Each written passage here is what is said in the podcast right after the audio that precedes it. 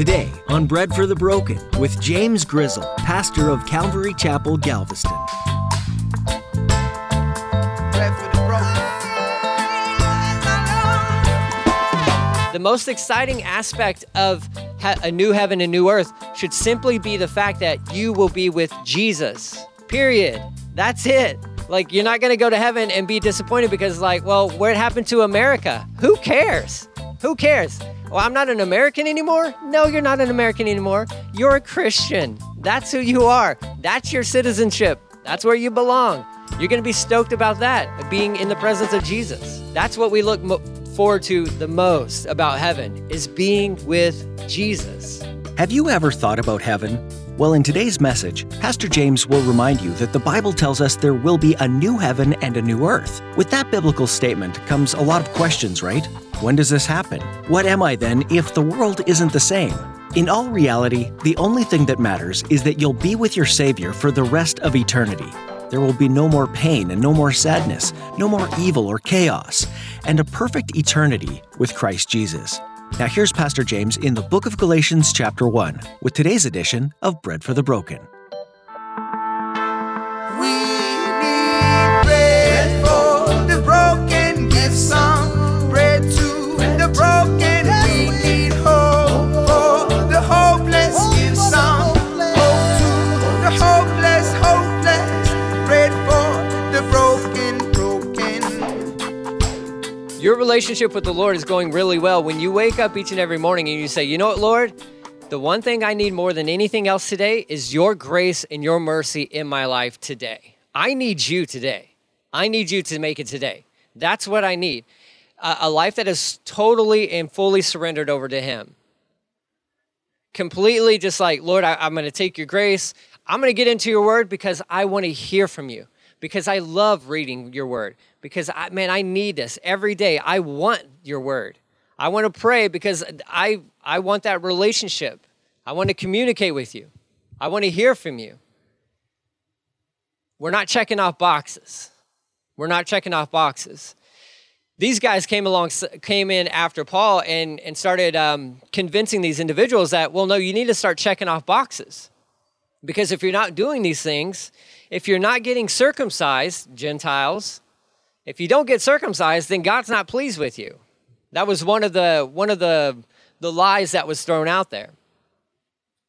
But they were buying it. They were buying it.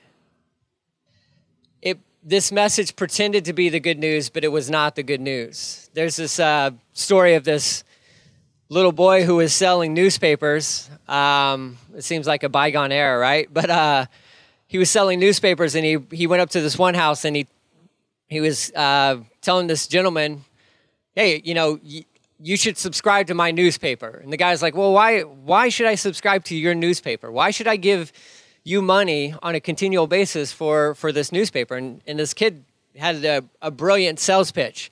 He says, well, because this newspaper only, only uh, shares the good news, right? And so I think the guy ended up getting the subscription.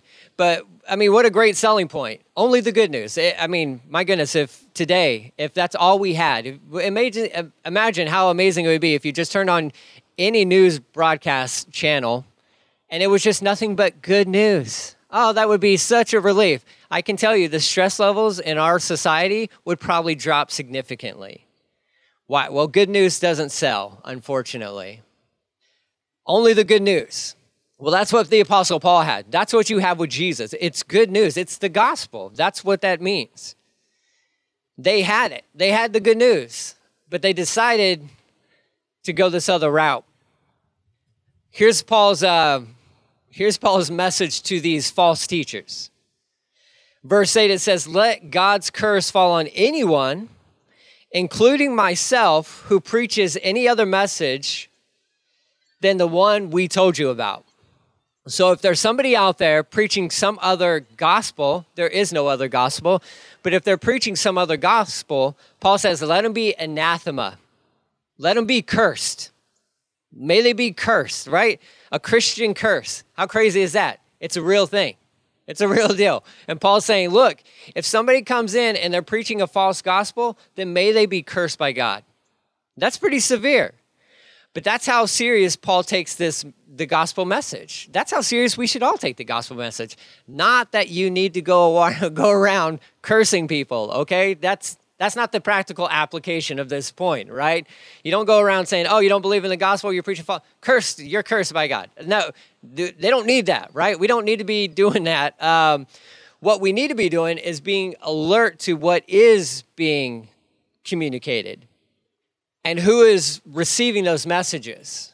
Because you may have you may know people who are believers and maybe they're listening to individuals they shouldn't listen to. Maybe they're listening to people who are saying yeah we like jesus however jesus is not enough. Well you ought to come to their defense. The people who are receiving the message so to speak come alongside them and say no no hold on. Let's not forget jesus' sacrifice on the cross was more than enough was more than enough so Christ is enough. His death on the cross is enough. So if you catch wind of some false teaching that's out there, and let me give you the heads up, there are a lot of false teachings that are out there, and you know somebody who's maybe caught up in something like that, well, come alongside them gently and remind them of what the gospel truly is, what it is. But Paul's like, let him be cursed all these false teachers. He says, even if I were to proclaim another gospel, may I be cursed as well. Even if an angel comes from heaven and preaches another message, let him be forever cursed. Well, there's a nice little hot topic for our modern history, right? Because we have some individuals who say an angel came down from heaven and delivered what? Another gospel. Well, there is no other gospel and that this other gospel was is connected to works. No, no, no. Jesus is enough. Jesus is enough. He's more than enough. But even if an angel comes down from heaven, let him be forever cursed. Verse 9, I will say it again. If anyone preaches any other gospel other than the one you welcomed, and he's reminding them, you welcomed this message, you received this message let God's curse fall upon that person. Verse 10, obviously, I'm not trying to be a people pleaser. Of course, right? You read that and you're like, duh. There's no way Paul's trying to be a people pleaser by making these statements. You don't go around saying, look, if there's a teacher who's preaching a false gospel, may God's curse fall upon that person. You're not concerned about what people think about you when you're making statements like that. Paul was not a people, people pleaser. In fact, these false teachers were the people pleasers. They were the ones guilty of trying to please everyone. He says, No, I'm trying to please God. If I were still trying to be, if I was still trying to please people, I wouldn't be Christ's servant. Because it's hard to serve Christ and try to please everybody because we all know how this works. You can't please everyone. And certainly, if you're trying to serve the Lord, you're not going to please everyone. This is a lesson that, I mean, being in the ministry for I don't know how long now, but being a, a, a pastor, a lead pastor here at Calvary Galveston, the one thing that I learned is that you cannot please everyone. You cannot please, and people are very quick to let you know that you have let them down in some form or fashion. Okay, so that's that's how church works, right? But we're not in it for that. None of us are in it for that. I hope if you serve here at Calvary Galveston or if you serve at some other church, you're not in it for the praise of men. You're in it for the praise of God, that He receives the praise. And if you if any pat on the back that you receive may be from God himself. Okay? We're not doing this for other people. We're not doing this so that we receive the praise of, of men. We're, we're not concerned about that. The only thing as a servant of the Lord we should be concerned with is hearing God say at the end of it all, Well done. Good job. Good and faithful servant. He goes on, verse 11. Dear brothers and sisters, I solemnly assure you that the good news of salvation which I preach is not based on uh, mere human reasoning or logic. In fact, some would even say that the gospel message is, is somewhat illogical. It doesn't make sense, right? God would take on human form, live a sinless life, die on a cross, and then raise from the grave three days later. Paul would even say that to the, to the church uh, at Corinth multiple times. He would let them know, like, listen, following Jesus, you're going to be perceived as a foolish person by the world. We even said our Easter message from 1 Corinthians chapter 15. Paul said, "Look, if this if none of this stuff even happened, then we're we're the biggest dummies in the whole planet. Like we're fools." But it has happened. Does it make total logical sense? Well, maybe not completely. How do you explain this? Well, I there's some elements to a relationship with God that you just can't explain. And I think we should be okay with that. Because again, if you can understand everything by an almighty God, then your God's too small and you you pick the wrong one. If your small human brain can understand every aspect of an almighty, everlasting, all-knowing, all-powerful God, well then you pick the wrong one. Our brains can't can't fully understand, can't fully grasp in totality all things that are even connected to him. But it's not from it's not from this gospel message. It's not from human reasoning. It's not from logic. He says my message came from a direct revelation from jesus christ himself. I, he's like i got it from jesus. I got it from the guy from the man the source. He says no one else taught me verse 13 you know what, it, what i was like when i followed the jewish religion how i violently persecuted the christians. I did my best to get rid of them. I was one of the most religious Jews of my own age, and I tried as hard as, po- as possible to follow the old traditions of my religion. This is Paul basically giving like a, a, a little a glimpse of his testimony, which as we've been going through the book of Acts, we saw, I mean, this had just taken place for us. We, we saw this all transpire that he was, a, he was a man on a mission. He was going city by city, house by house, arresting Christians that's his goal. That was his objective. And he was climbing the ladder, so to speak, within, within the religious ranks. There was nobody, nobody more impressive than Saul of Tarsus. Nobody. He was aggressive. He was going after it, and he was going after Christians. Um, he's like, Look, you guys know my story. You know my story. Verse 15, he says, But then something happened for it pleased God in his kindness to choose me and call me even before I was born. God had all this orchestrated. God was not surprised that the Apostle Paul encountered Jesus on the road to Damascus, right? He's not surprised by anything. I hope you understand that. The God that we serve is not surprised by anything. He's not even surprised by coronavirus. He saw it coming. Well, then why did he let it happen? We don't know. I don't know yet. Well, I don't know. But I can tell you this there are thousands of people getting saved right now by watching online church services that would have maybe never stepped foot inside of a church, but they're getting to hear the pure and simple gospel of Jesus Christ. There is somewhat of a technological revival that is happening in our world right now. Maybe that's part of why he allowed it. I have no idea. Time will tell, I guess. But that doesn't even matter. We don't need the answers all the time. What we what we need to be reminded of is what I prayed at the beginning. God is in control. He's not surprised by anything. And if you just trust him, just trust him, he can see us through any storm, through any storm. Paul said, look, he had this planned out. I mean, he, he'd seen it all even before I was born. He says, What undeserved mercy then he revealed his son to me so that I could proclaim the good news about Jesus to the Gentiles. Those are non Jewish people, in case you don't know, a Gentile is a non Jewish person.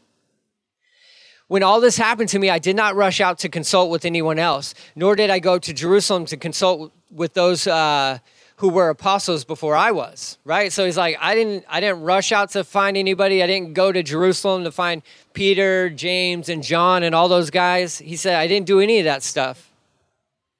He says, No, I went into Arabia and later returned to the city of Damascus. It was not until three years later, three years, three years later, that I finally went to Jerusalem for a visit with Peter.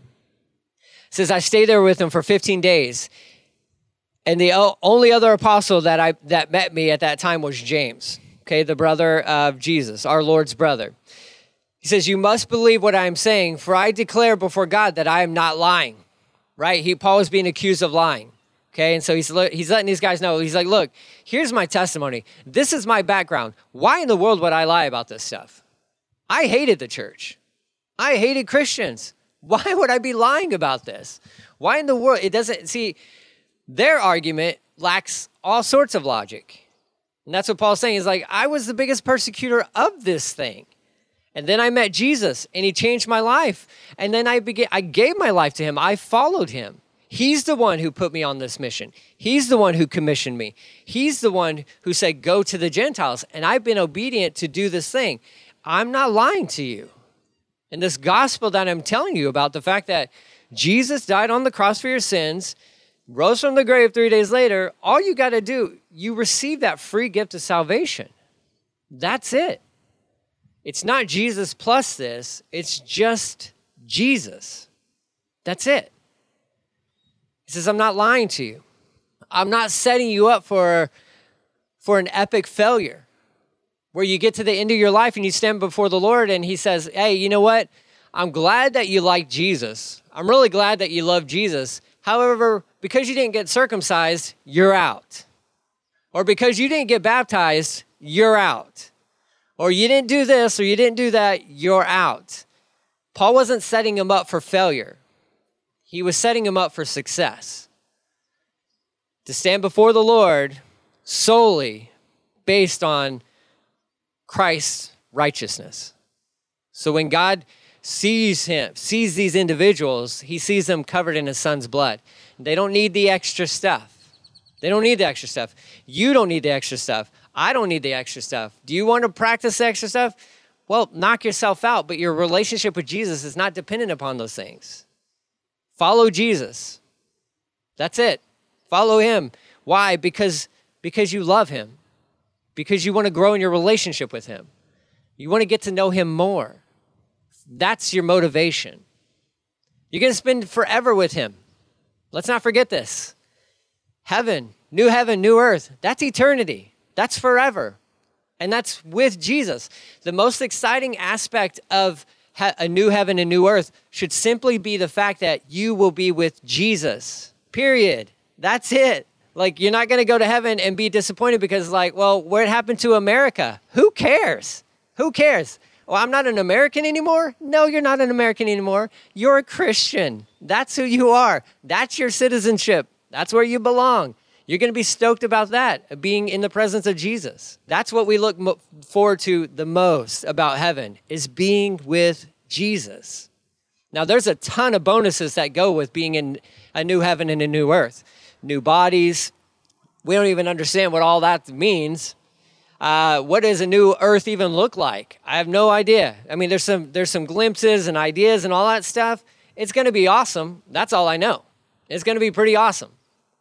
But the coolest part about it all is Jesus. Is Jesus. And the only thing that can guarantee you getting there is Jesus. It's receiving that free gift of his sacrifice on the cross for our sins. That's that's it. He goes on to say as he's saying I, he's like i'm not i'm not lying verse 21 then after the visit i went north to the province of syria and Cilicia. And still, the Christians in the churches in Judea didn't know me personally. All they knew was that people were. All they knew was what uh, was what people were saying. Basically, the one who used to persecute us now preaches the very faith he tried to destroy. That's what they were saying about Paul. The guy who was trying to destroy the faith is now the one proclaiming the faith. Something has happened. Verse 24, and they gave glory to God because of me. And that's the kicker. And Paul says, Look, I'm not doing this to please people. I'm not looking for the praise of men. He's like, I'm doing this to please God, and I'm doing this for the praise of God. So that whatever people see in me, that they just say, Man, look what God did through him. That's your goal. That's my goal for whoever is surrounded, you know, whoever is surrounding you, whoever's within your sphere of influence, so to speak, that that that they would walk away saying, "Man, look what God did to them. Look at I know that person before. They're not the same person they are. They're different. They're totally different. That's what we want. That's what we want. Not so that we can brag about it because there's nothing to brag about except for except for Jesus. and what he did within our lives. So Paul is he's combating these false teachers. He's letting these guys know, these dear brothers and sisters who, man, we're so quick to like say, you know what, we appreciate the grace, the grace of God, but we need something else. And I, I, I'm gonna I'm here to tell you right now, you don't need anything more than the grace of God. His grace is sufficient for you. It'll get you through the storms of life. It'll get you through the high points of life. It'll get you through the, the doldrums, the, the day in and day out, the mundane moments of life. His grace is sufficient for you. When your world is falling apart, His grace is all you need. When things couldn't be better, you're in desperate need of His grace. Each and every one of us. What we need is the grace of God. You don't need Jesus plus anything else. You want to get baptized? Let hey, we'll baptize you. That's not a problem. That's not a problem. You want to baptism is just an outward showing of like I'm a follower of Jesus. The old me symbolically is staying down, is buried. The new me is raised to new life. You can do that. But not everybody who's gone to heaven has been baptized. We know that factually. The thief on the cross next to Jesus was never baptized. And Jesus told him, He's like, hey, look, today you're going to be with me in paradise. Well, well, hold on. I think he's supposed to get baptized first. Throw a bucket of water on him or what? No, Jesus never said anything. He said, no, today when you die, you're going to be with me forever. Should you get baptized? Absolutely. Absolutely. It's a great witness. Should we do all this other stuff? Well, it's debatable. Here's what you should do more than anything else Focus more on Jesus. Focus more on Him. Spend time in the Word because you want to grow in a relationship with Jesus. Spend time praying to Jesus. You don't even need, you don't need me. You don't need me. You don't need a pope. You don't need Pastor James. You don't need anybody like that. You can talk directly to God on your own. Even the Pope himself said it, right? We saw that. Coronavirus breaks out, and the Pope's like, hey, you know what? How about you just go to God on your own? Uh, yeah, that's been the point the whole time, right? You don't need anybody. You don't need an intercessor. You have one. His name is Jesus.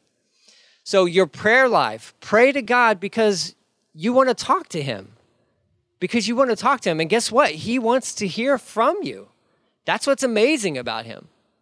He welcomes your conversation. He welcomes your prayer requests. He welcomes your worries and your anxieties and your stresses. He actually tells us, please give me everything that's troubling you. Are you weighed down? Give it to me. I'll take it. What a tremendous God. So spend time in the Word because you want to you want to grow in your relationship with Him. Spend time praying because you want to talk to Him because you want that relationship to grow and to be strengthened. And because you have a God who just loves you tremendously and he cares about you.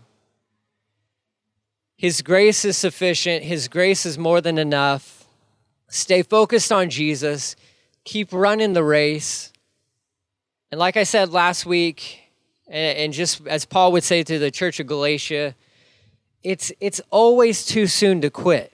It is always too soon to give up on God. It is always too soon.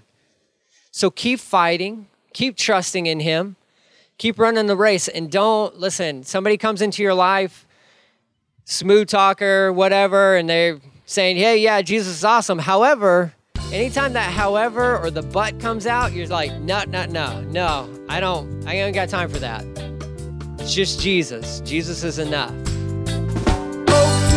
the hopeless, hopeless, pray for the broken, broken. That's all we have time for today on Bread for the Broken. Pastor James has more to share from this study in the book of Galatians, so be sure to join him next time. Just because our time with you is over for today, though, it doesn't mean that you have to stop studying God's Word. We encourage you to pick up your own Bible and dive in wherever God leads you. Each page you read will be life giving and reveal new things about your Creator. If you ever have any questions or would like to request prayer, please connect with us. You can visit breadforthebroken.com and click on Contact. We have a form there that you can fill out and submit, and we'll get back to you as soon as we can. We love hearing from our listeners. Are you in the Galveston area? If so, come join us to worship and study the Bible. Calvary Galveston meets each Sunday at 10 a.m. and Wednesdays at 7 p.m. And you can get all the information you need at breadforthebroken.com. Just click on the About tab. If you aren't in the area or you're just not able to be with us in person during this season, that's okay. We're streaming live on Facebook. Just search for Calvary Galveston, or you can head to our church webpage to connect. Before we officially close our time with you today, we'd like to invite you to be a part of what we're doing. Would you prayerfully consider supporting the ministry of Bread for the Broken financially? All amounts given are appreciated, and you can donate securely through our website, breadforthebroken.com. Thanks for supporting us, and thanks for tuning in to Bread for the Broken. Let me paint the picture of and giving.